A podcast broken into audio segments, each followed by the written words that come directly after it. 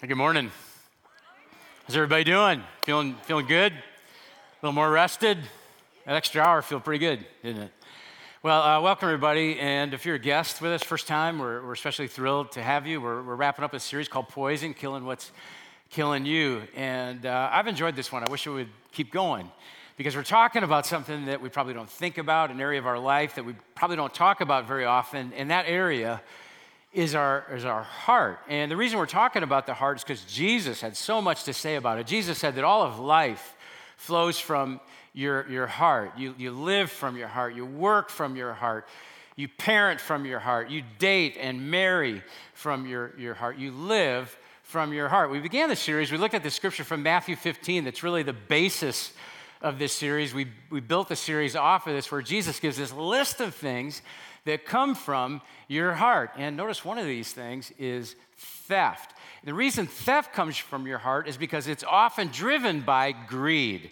And greed is a heart issue. Greed's like this poison that gets in our heart, and we may not even know it's there. It's kind of like the poison of pride that we talked about last week. We can see it in other people in a second, we can't see it in the mirror. And so, very few people admit to greed. Now, some of us would say, well, yeah, I could be more uh, generous, but I've never had anybody say, you know, my big problem is I'm just way too greedy.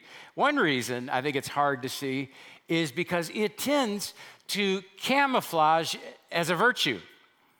And so we'll say things like, well, I'm just frugal. Or, you know, I just want to be able to take care of myself. I want to have enough so that I don't have to depend on other, other, other people. Or, you know, I just want to be careful with my stuff. I don't want anything to get scratched or dented. And so greed masquerades as this uh, positive virtue in our, in, our, in our lives. And so it's hard to identify. And so maybe this will help us. Work with me on this, all right? I think we can divide everybody into two groups, okay? I think all people really fall in two uh, categories. You're either a saver or a spender. Some of you would probably say that you're more of a, of a saver. And if you're a saver, you know, you spend as little as possible because you want to save as much as you, as you can. You love to find a good investment. Savings just has a way of feeling, making you feel a little more confident and secure about the uh, future. Show of hands, how many of you would say that you tend to be uh, that way? You tend to be more of a, of a saver. How many savers do we have? We got quite a few. All right. And then some of you would say you're more of a spender, you know? And uh, yeah, you know, you, you like to enjoy life and uh, go shopping and buy things. You know, I mean, you understand that money was meant uh, to be spent. And uh, show of hands, how many of you would say you're more of a spender? Oh, yeah, yeah it's about 50 50, it looks like.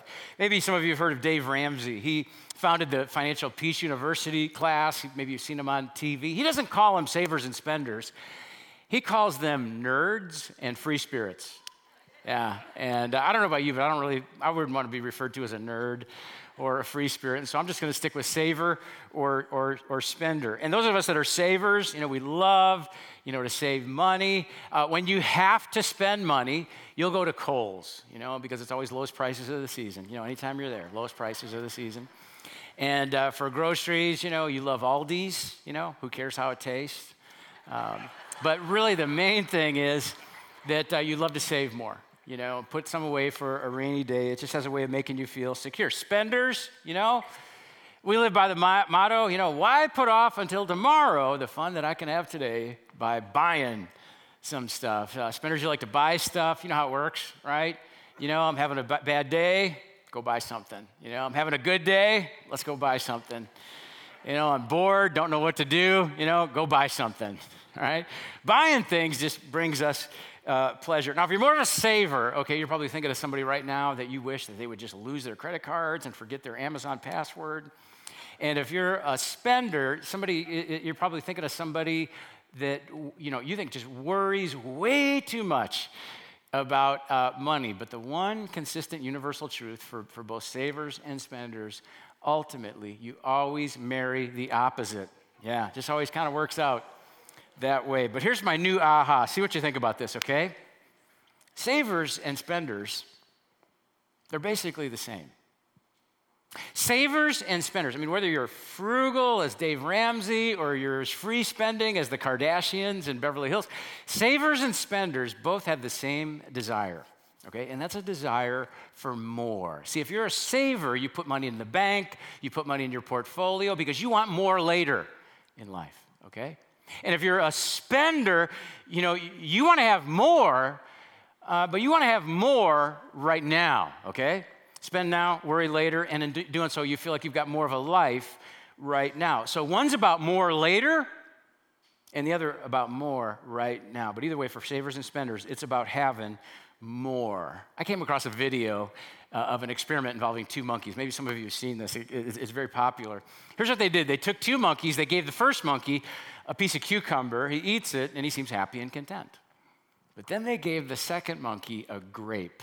And uh, take a look. So she gives a rock to us, that's the task. And we give her a piece of cucumber and she eats it.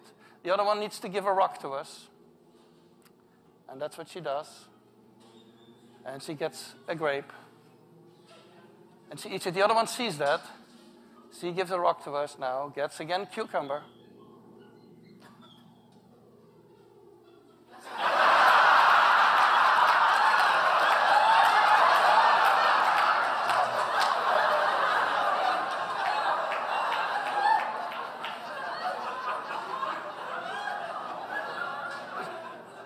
Tests the rock now against the wall. She needs to give it to us. And she gets cucumber again.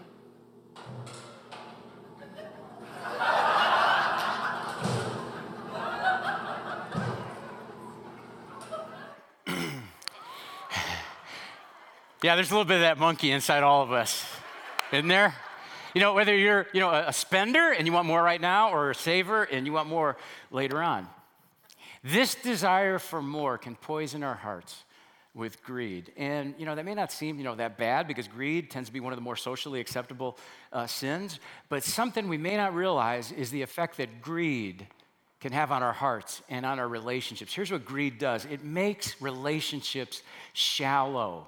We look at relationships through the lens of how can this person benefit me? How can this other person upgrade my lifestyle? And sometimes we hurt people's feelings and alienate them for the sake of acquiring more stuff or protecting our stuff. And so we say, you know, don't sit there, you know, don't scratch that. People feel like they've got to compete with our stuff. Our spouse begins to wonder, you know, what if I don't get that promotion? Or what if I lose my job? Or what if we lose the house? What then? What happens to our, our relationship? Is my spouse going to stay with me? Our kids? Begin to feel like they've got to compete with our stuff. A friend of mine tells a story about this family in the small town where he grew up. This man restored this, this beautiful car, this roadster, this hot rod, and it was very special to him. I mean, it was like a kid, like a child uh, to him. It was, just, it was just so beautiful. But he had this teenage son who took it out one night for a drive without permission, and he ended up wrecking the car. And uh, because he wrecked the car, he felt distraught.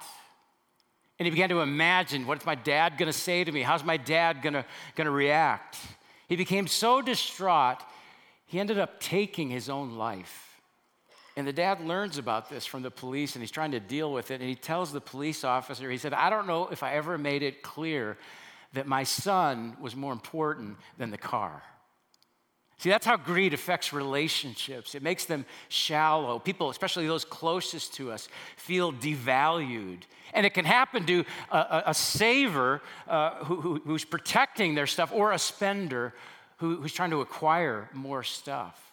But what if there's a third option? What if it's not just saving or spending? What if there's another way and it leads to real life? I want to read a story to you that I've just come to love but more importantly, Jesus found it so compelling that he said people would tell this story for centuries. It's recorded in Matthew chapter 26. Here's what he says While Jesus was in Bethany in the home of Simon the leper, a woman came to him with an alabaster jar of a very expensive perfume, which she poured on his head as he was reclining at the table. And when the disciples saw this, they were indignant. Why this waste? They asked. This perfume could have been sold at a high price and the money given to the poor. Aware of this, Jesus said to them, Why are you bothering this woman? She's done a beautiful thing to me. The poor you will always have with you, but you will not always have me. When she poured this perfume on my body, she did it to prepare me for burial. Truly, I tell you, wherever this gospel is preached throughout the world, what she has done will also be told in memory of, of her. Question for you Was this woman a saver or a spender? What do you think? I'd say neither. I think she created a new category. And, and to get what I mean, here, here's some important backstory, okay? It says that, for starters, it says that she took a bottle of perfume and broke it open and, uh, and, and, poured it on Jesus. And we think of uh, maybe some Chanel, you know, or whatever's pricey these days. Maybe it cost her a hundred bucks. But that's not the deal here. Bible scholars tell us that back then, people would buy perfume as a form of investment, okay, like we buy stocks and bonds. And this perfume cost this woman the equivalent of a year's wages. And so she pours out a bottle of perfume that, that, that might have been her retirement savings on Jesus. Now, what do you think of that? Savers? What do you think? Spenders? What do you think? Either way, you're, you're probably a little bit horrified and so it's not res- surprising how the disciples respond. See, if you're a spender, you might be thinking, you know, sure, you know, break open the, the, the bottle, enjoy it while you can, but don't put it all on, on Jesus. Put a little on him, you know, make him smell good. That was the custom back then for a guest of honor to make him feel welcome at a dinner party. But don't put it all on him. Use some of it for yourself, or, or maybe get something that you've always wanted. Or if you're a saver, you're thinking, this woman is nuts. You know, what, what's going to happen to her when she gets older? She's broke. She's blown her life's savings. I mean, dab a little on him if you, if you want to, but don't be, don't be crazy. But for the woman in the story, she's not a saver, she's not a spender, she's different. She's a giver.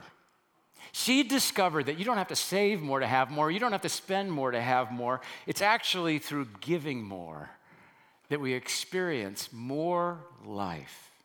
You know, I, I used to feel uncomfortable talking about money and generosity in church, and uh, I would delegate, try to delegate these messages to other guys. And, and that was because I used to categorize people as either savers or spenders. And I always felt like I was, you know, raining on the parade for, for spenders and ruining the future for, for, for savers. But that changed for me when I discovered, and I really uh, believe, that this third category of, of, generosity not only treats the greed poisoning in our heart, it's really the, the best and most satisfying way to live. So, what do you think caused her to behave this way? What do you think drove and guided her generosity? Now, I don't know for sure, but I wonder if maybe she heard this teaching from Jesus recorded earlier by Matthew. It's found in Matthew uh, chapter 6. And so I, I want to look at this passage. And if you have a Bible with you, you can go ahead and, and turn there or follow along on the screens. This is found in the middle of the Sermon on the Mount, probably the most famous sermon Jesus ever gave. Here's what he says Do not store up for yourselves treasures on earth where moth and rust destroy and where thieves break in and steal. Now, now here's what Jesus is not saying, okay? He's not saying it's wrong to have a, a savings account or a college fund or uh, an emergency retire- fund or retirement account. No, those are important. And he's not saying, you know, you can't buy a car or clothes or a phone.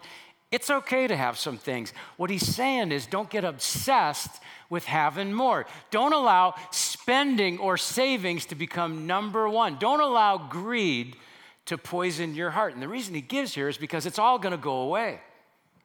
All your stuff is going to break or rust and leave you disappointed. Instead, look at what he says. He says, But store up for yourselves treasures in heaven where moth and rust do not destroy and where thieves do not break in and steal. In other words, be generous toward God and other people, and God will bless, and that'll last forever. And then look at what he says For where your treasure is, there your heart will be also. Jesus says there's a direct connection between your treasure and your heart, between your money and your heart. He says, he says, Your heart will always follow your, your, your treasure. And that's why we, we, we feel so attached uh, to things. I'll give you an example. I bought a car uh, recently. My daughter graduated college and needed a car, so I gave her my old one, and I went and bought a new car. It wasn't, wasn't really a new car, it was a, it was a 2012, but I mean, it's like new. It was in, it was in great, great uh, shape. But three days after I got it, guess what happened? Yeah, I'm sitting at a red light, and a guy rear ended me. Yeah, and not only that, he took off. Now, how do you think I reacted? uh, to that. Uh, you know, do you think I was like, oh, no big deal? No, it's just a car. I've only had it three days. You know? No, no, no, no, no. I had a meltdown. I mean, I'm thinking about getting rebaptized next week. It was bad. Because when I bought that car, okay, like Jesus said, I put a piece of my heart into it. I, had a, I, I felt attached to it. You know, the stock market works the same way. You buy some stock, right? And uh, you, put some, you put a piece of your heart into it. And So what do you do? Every afternoon you check on it, right? See how it's doing. Uh, because you're attached to it. And so Jesus says if you want to know where your heart is, if you want to know what your heart is really attached to, if you want to check for greed poisoning, it's not how you feel. You know, you might feel sorry for other people in need, but those are emotions that go up and down. Don't, don't trust those. Instead, Jesus says, look at the money trail. Look at your bank account. Look at your bank statement. Look at your credit card statement. Track your spending. What's number one? What's the, what's the largest check you write each month? Because wherever your money goes, your heart follows. And this is not just a diagnostic tool, okay? Jesus gives this as a solution. He says, if there's greed in your heart, okay, here's what you need to do. You need to move, you need to move the money. Because when you move the money, your, your heart follows. Jesus says you can bait your heart by moving your money away from greed and closer to God because your heart will follow. And that's why Jesus talks about, you know, money. It's not because he's super interested in your finances. It's not because he desperately needs your money. I mean, he if he wanted to, couldn't he? I mean, he could take all our money right now. No. The reason he's so interested is because he wants your heart. Jesus says money is the number one competitor for your heart. Doesn't matter if you're a saver or spender, greed poisoning is the chief competitor to the life that Jesus wants for you. And Jesus continues. He says, The eye is the lamp of the body. And it sounds like he's changing subjects here and going into different, uh, going into something else. But no, no, no. He's continuing the same point. You know, think about it. Our, our, eyes direct our body. So I look over here, my body goes this way. You know, I look over here, my body goes uh, this way. And, and then he says, The eye is the lamp of the body. If your eyes are good, or this could also be translated generous, your whole body will be full of light. But if your eyes are bad, this could be translated envious or greedy, your whole body will be full of darkness. If then the light within you is darkness, how great is that darkness? In other words, just like if you move your eyes, your body will follow, you move your money, your heart, and the rest of your life will follow. If you're generous in this one area of life, Jesus says your whole life is going to be generous. And if you hold it back, okay, the rest of your life will be greedy as well. And we know this to be true. This really isn't new. This is, this is why money is one of the top causes of divorce in our country. I mean, why do little green pieces, of paper with pictures of dead presidents on them lead to so many divorces in marriage? It's because when you're greedy in this one area, you, you, you're greedy toward each other in every other area, and it just wrecks the relationship. I mean, you've you ever met a generous person who wasn't happy?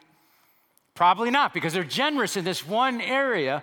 They're free from greed, and they're generous in every other area of life. And if you've met a greedy person, you know, they're probably not happy because their heart has this area of darkness and it just flows through the rest of, of their life. And so here's what Jesus says to us the best treatment for greed poisoning is generosity. The best treatment for greed poisoning is generosity, and the rest of your life will follow. Now, now, some of you are probably thinking to yourself, all right, Ben, but didn't River Glen just give this huge offering away to help people in need? Didn't we just give a very generous offering of $117,000 away to, you know, help other people? Yeah, we did, and, and, and, it, and it was amazing. And I'm just so proud of our, of our church, and I just can't wait. I think God's going to use that in some great ways to change the lives of, of other people. That's, that's awesome. I think, that, I think that's wonderful. But I also know that generosity is like a muscle, just like our heart is a muscle. And when you exercise a muscle, it gets stronger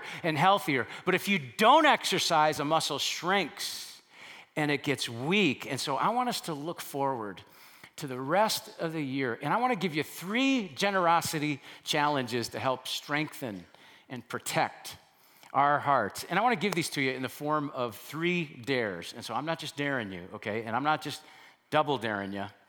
I'm going to triple dog dare you today, all right, to practice some generosity for the rest of the year. Here's dare number one. Dare number one I dare you to provide food items for our local food pantry this Thanksgiving.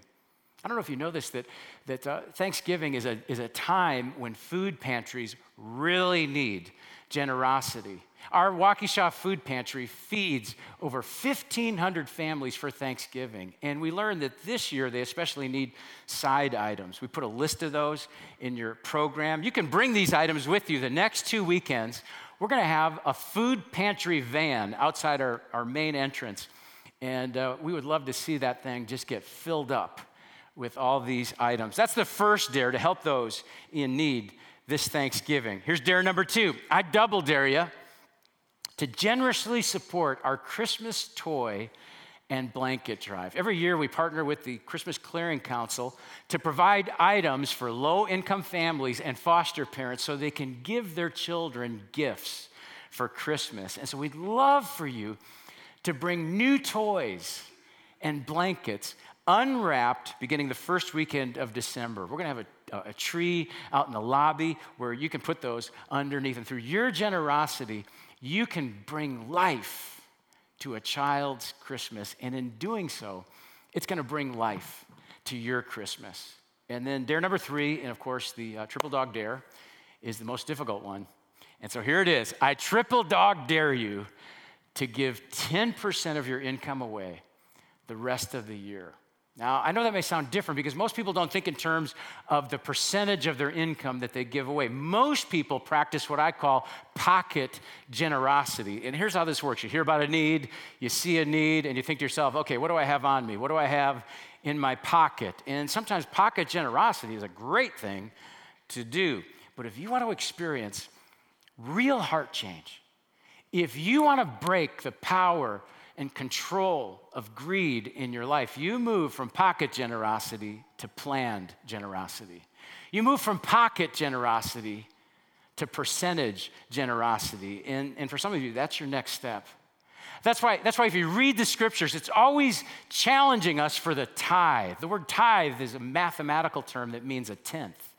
Not 3%, not 5%, not 7%. It means 10%. You give back 10% to God through your local church. And for some of you, this is going to be new, a new part of following Jesus. You've never done this before. So take the next eight weeks and say, I'm going to try it. I'm going to trust God with this. I'm going to give 10% away. Others of you, maybe you've been doing this for a while. Why not say, well, I'm going to bump it up and go from, you know, maybe 10 to 12% or 12 to 15%. Try it, I dare you, and see if, if God doesn't bless you. My experience, he always does. Earlier uh, this year, we had a series called The Blessed Life, and many of you took the tithing challenge. You stepped up, uh, stepped out in faith, and uh, filled out one of the tithing uh, commitment cards. And uh, recently, I asked a room full of people, River Glen people, what blessings have you experienced from being generous? And it surprised me how many people mentioned the tithing challenge and how God blessed them. And I, I, asked them to write it down. And uh, I want to read a few of the responses to you from people who've taken the tithing challenge. Somebody wrote, Money has less grip on my heart and life, doesn't control my life as much. I'm generous in more areas. Listen to this I worry less. Isn't that interesting?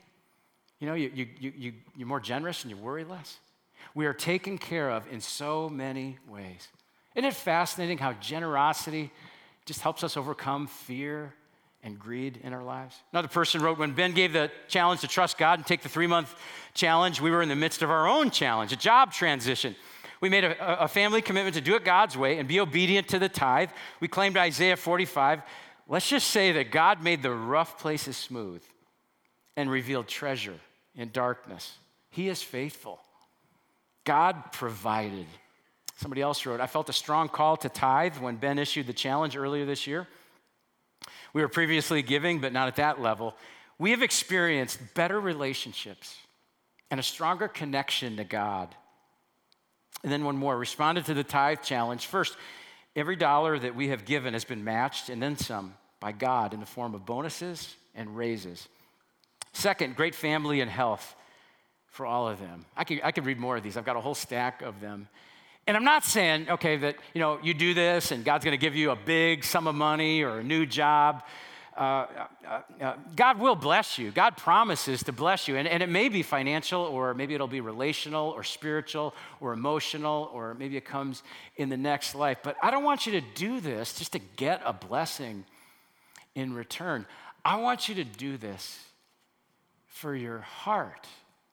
Because the best treatment for greed poisoning is generosity. And the best and most satisfying way to live is not as a spender or saver, but rather as a giver. And here's another reason. Those of you that are parents, think about your kids. I've got three kids.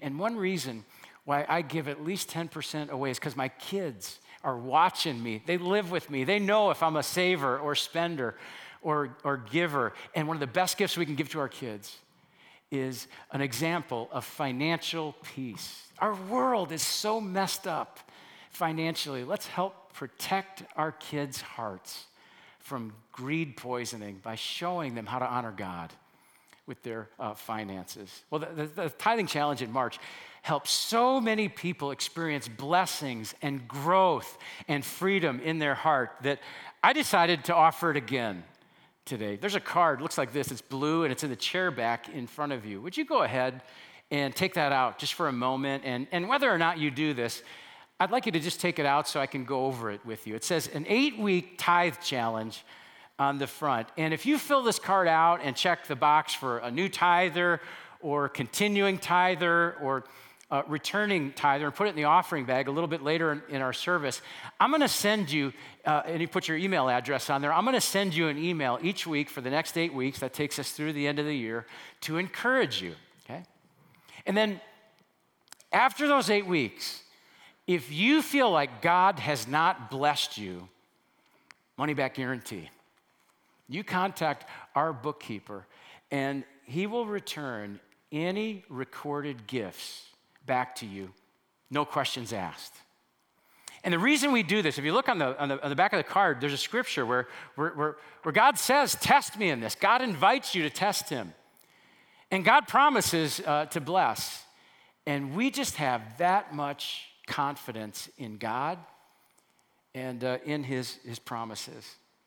Now, let me take us back to the story that uh, we talked about earlier. This woman, you know, breaks a bottle of perfume and she just pours it on Jesus from head to toe.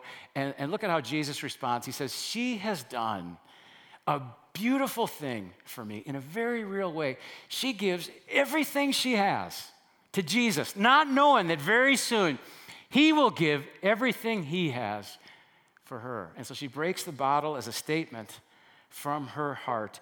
It's an outpouring, not just of worldly wealth, but of a, of a, of a, of a heart overflowing with love for Jesus. See, some of us think I've got to save more to have more, or I got to spend more to have more, but this woman's example holds the real truth. Those that give generously, trusting God, they not only have more, they will have more than they ever imagined. God will make sure of it. He's just that generous of a God.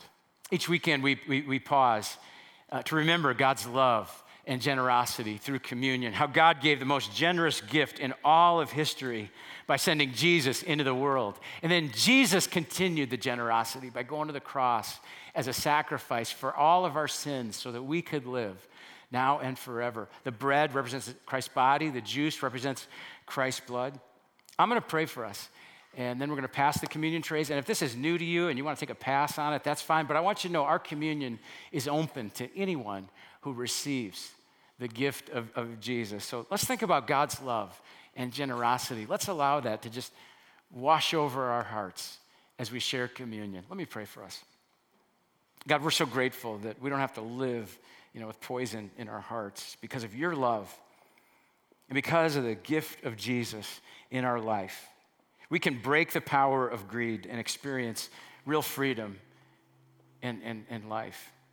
God, thank you uh, for this insightful teaching from Jesus that the way to more is not by storing up treasures on earth, but, but rather storing up treasures in heaven through investing more in your kingdom. But God, I know this is a, a difficult area. Many of us feel nervous about this. And so I ask you to help us to trust you and, and to trust your promises so that we overcome greed and develop generous hearts. God, thank you for setting an amazing example by sending Jesus into this world as a gift, as a sacrifice for all our sins, which is by far the greatest act of love and generosity in all of history. And it's in his name that we pray. Amen.